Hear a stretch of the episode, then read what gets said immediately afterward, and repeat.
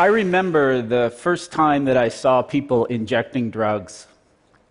I had just arrived in Vancouver to lead a research project in HIV prevention in the infamous downtown East Side. It was in the lobby of the Portland Hotel, a supportive housing project that gave rooms to the most marginalized people in the city, the so called difficult to house. I'll never forget the young woman standing on the stairs, repeatedly jabbing herself with a needle and screaming, I can't find a vein, as blood splattered on the wall. In response to the desperate state of affairs, the drug use, the poverty, the violence, the soaring rates of HIV, Vancouver declared a public health emergency in 1997. This opened the door to expanding harm reduction services, distributing more needles, increasing access to methadone, and finally opening a supervised injection site. Things that make injecting drugs less hazardous. But today, 20 years later, harm reduction is still viewed as some sort of radical concept. In some places, it's still illegal to carry a clean needle. Drug users are far more likely to be arrested than to be offered methadone therapy. Recent proposals for supervised injection sites in cities like Seattle, Baltimore, and New York have been met with stiff opposition. Opposition that goes against everything we know about addiction. Why is that? Why are we still stuck on the idea that the only option is to stop using, that any drug use will not be tolerated? Why do we ignore countless personal stories and overwhelming scientific evidence that harm reduction works? Critics say that harm reduction doesn't stop people from using illegal drugs. Well, actually, that is the whole point after every criminal and societal sanction that we can come up with, people still use drugs and far too many die. Critics also say that we are giving up on people by not focusing our attention on treatment and recovery. In fact, it is just the opposite. We are not giving up on people. We know that if recovery is ever going to happen, we must keep people alive. Offering someone a clean needle or a safe place to inject is the first step to treatment and recovery. Critics also claim that harm reduction gives the wrong message to our children about drug users. The last time I looked, these drug users are our children. The message of harm reduction is that while drugs can hurt you, we still must reach out to people who are addicted. A needle exchange is not an advertisement for drug use. Neither is a methadone clinic or a supervised injection site. What you see there are people sick and hurting. Hardly an endorsement for drug use. Let's take supervised injection sites, for example. Probably the most misunderstood health intervention ever. All we are saying is that allowing people to inject in a clean, dry space with fresh needles, surrounded by people who care, is a lot better than injecting in a dingy alley, sharing contaminated needles, and hiding out from police. It's better for everybody. The first supervised injection site in Vancouver was at 327 Carrall Street. A narrow room with a concrete floor, a few chairs, and a box of clean needles. The police would often lock it down, but somehow it always mysteriously reopened, often with the aid of a crowbar. I would go down there some evenings to provide medical care for people who were injecting drugs. I was always struck with the commitment and compassion of the people who operated and used the site. No judgment, no hassles, no fear, lots of profound conversation. I learned that despite unimaginable trauma, physical pain, and mental illness, that everyone there thought that things would get better. Most were convinced that someday they'd stop using drugs altogether. That room was the forerunner to North America's first government sanctioned supervised injection site called Insite. It opened in September of 2003 as a three year research project. The conservative government was intent on closing it down at the end of the study. After eight years, the battle to close Insite went all the way up to Canada's Supreme Court. It pitted the government of Canada against two people with a long history of drug use who knew the benefits of Insite firsthand Dean Wilson and Shelley Tomic. The court ruled in favor of keeping Insite open by 9 to 0. The justices were scathing in their response to the government's case. And I quote The effect of denying the services of Insite to the population that it serves and the correlative increase in the risk of death and disease to injection drug users is grossly disproportionate to any benefit that Canada might derive from presenting a uniform stance on the possession of narcotics. This was a hopeful moment for harm reduction. Yet, despite the strong message from the Supreme Court, it was until very recently impossible to open up any new sites in Canada. There was one interesting thing that happened in December of 2016 when, due to the overdose crisis, the government of British Columbia allowed the opening of overdose prevention sites Essentially ignoring the federal approval process, community groups opened up about 22 of these de facto illegal supervised injection sites across the province.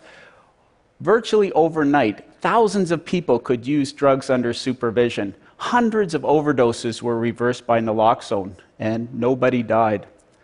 In fact, this is what's happened at Insite over the last 14 years. 75,000 different individuals have injected illegal drugs more than three and a half million times, and not one person has died.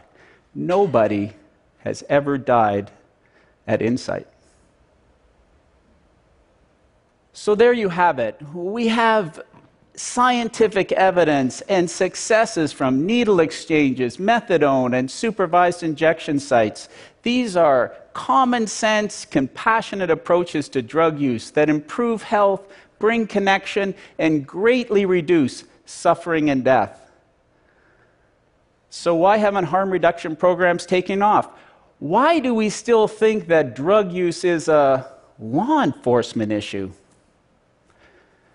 Our disdain for drugs and drug users goes very deep. We are bombarded with images and media stories about the horrible impacts of drugs. We have stigmatized entire communities. We applaud military inspired operations that bring down drug dealers. And we appear unfazed by building more jails to incarcerate people whose only crime is using drugs.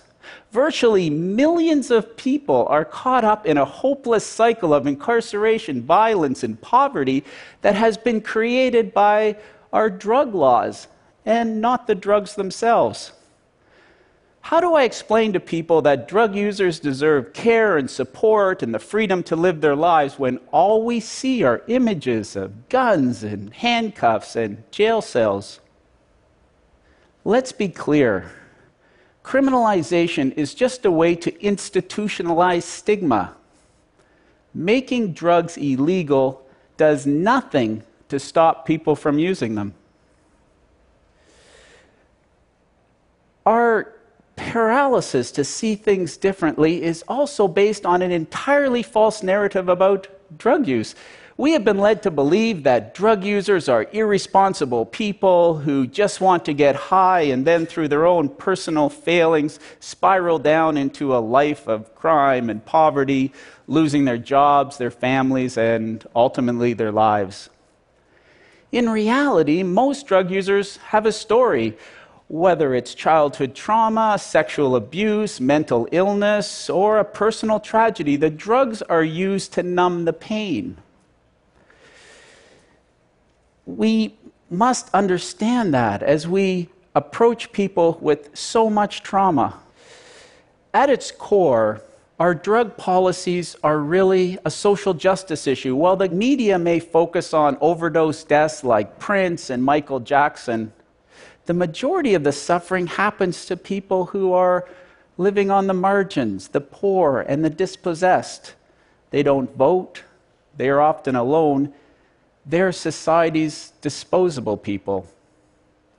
Even within healthcare, drug use is highly stigmatized. People using drugs avoid the healthcare system. They know that once engaged in clinical care or admitted to hospital, they will be treated poorly, and their supply line, be it heroin, cocaine, or crystal meth, will be interrupted. On top of that, they will be asked a barrage of questions that only serve to expose their losses and shame. What drugs do you use? How long have you been living on the street? Where are your children? When were you last in jail? Essentially, why the hell don't you stop using drugs? In fact, our entire medical approach to drug use is upside down. For some reason, we have decided that abstinence is the best way to treat this. If you're lucky enough, you may get into a detox program. If you live in a community with Suboxone or Methadone, you may get on a substitution program. Hardly ever would we offer people what they desperately need to survive a safe prescription for opioids. Starting with abstinence is like asking a new diabetic to quit sugar, or a severe asthmatic to start running marathons, or a depressed person to just be happy. For any other medical condition, we would never start with the most extreme option. What makes us think that strategy would work for something as complex as addiction? Well, unintentional overdoses are not new. The scale of the current crisis is unprecedented. The Center for Disease Control estimated that 64,000 Americans died of a drug overdose in 2016, far exceeding car crashes or homicides. Drug related mortality is now the leading cause of death among men and women between 20 and 50 years old in North America. Think about that. How did we get to this point? And why now? There is a kind of perfect storm around opioids. Drugs like OxyContin, Percocets, and Dilaudid have been liberally distributed for decades for all kinds of pain. It is estimated that 2 million Americans are daily opioid users, and over 60 million people received at least one prescription for opioids last year. This massive dump of prescription drugs into communities has provided a steady source for people wanting to self medicate. In response to this prescription epidemic, people have been cut off, and this has greatly reduced the street supply.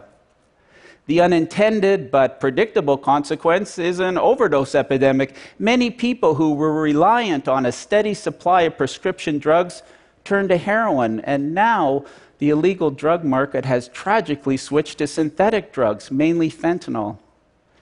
These new drugs are cheap, potent, and extremely hard to dose. People are literally being poisoned.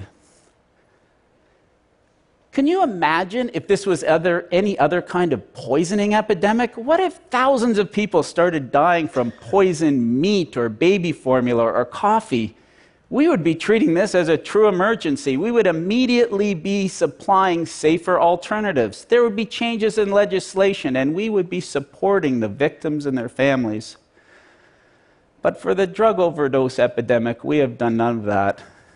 We continue to demonize the drugs and the people who use them and blindly pour even more resources into law enforcement so, where should we go from here? First, we should fully embrace, fund, and scale up harm reduction programs across North America. I know that in places like Vancouver, harm reduction has been a lifeline to care and treatment. I know that the number of overdose deaths would be far higher without harm reduction.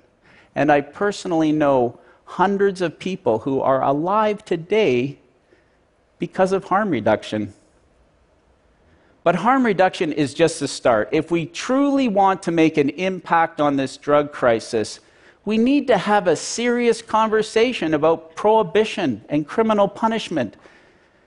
We need to recognize that drug use is first and foremost a public health issue and turn to comprehensive social and health solutions. We already have a model for how this can work. In 2001, Portugal was having its own drug crisis. Lots of people using drugs, high crime rates, and an overdose epidemic. They defied global conventions and decriminalized all drug possession. Money that was spent on drug enforcement was redirected to health and rehabilitation programs. The results are in. Overall drug use is down dramatically. Overdoses are uncommon. Many more people are in treatment, and people have been given their lives back. We have come so far down the road of prohibition, punishment, and prejudice that we have become indifferent to the suffering that we have inflicted on the most vulnerable people in our society. This year, even more people will get caught up in the illegal drug trade. Thousands of children will learn that their mother or father has been sent to jail for using drugs. And far too many parents will be notified that their son or daughter has died of a drug overdose. It doesn't have to be this way. Thank you.